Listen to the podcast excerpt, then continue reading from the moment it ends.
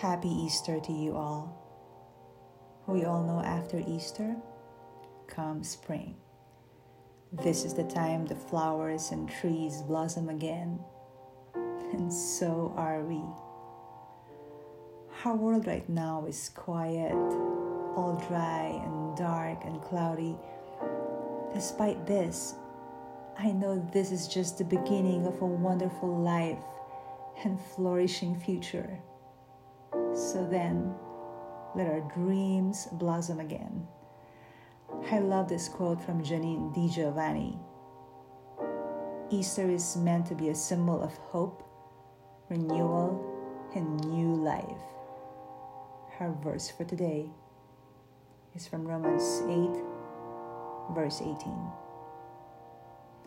For I reckon that the sufferings of this present time are not worthy to be compared with the glory which shall be revealed in us.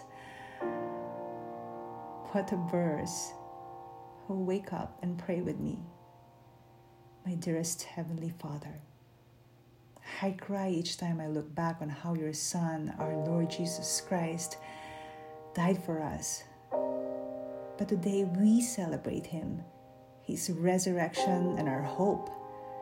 Today is the day I know that the darkness will turn into light, that the dry surroundings will blossom again, that my thoughts be renewed with peace, love, and pure joy.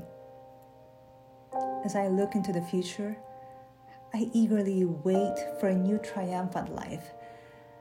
I will continue to praise you, give thanks to you and serve you with the purpose that you gave me to accomplish here on earth. I pray that you will strengthen my faith as I continue to face some uncertainties.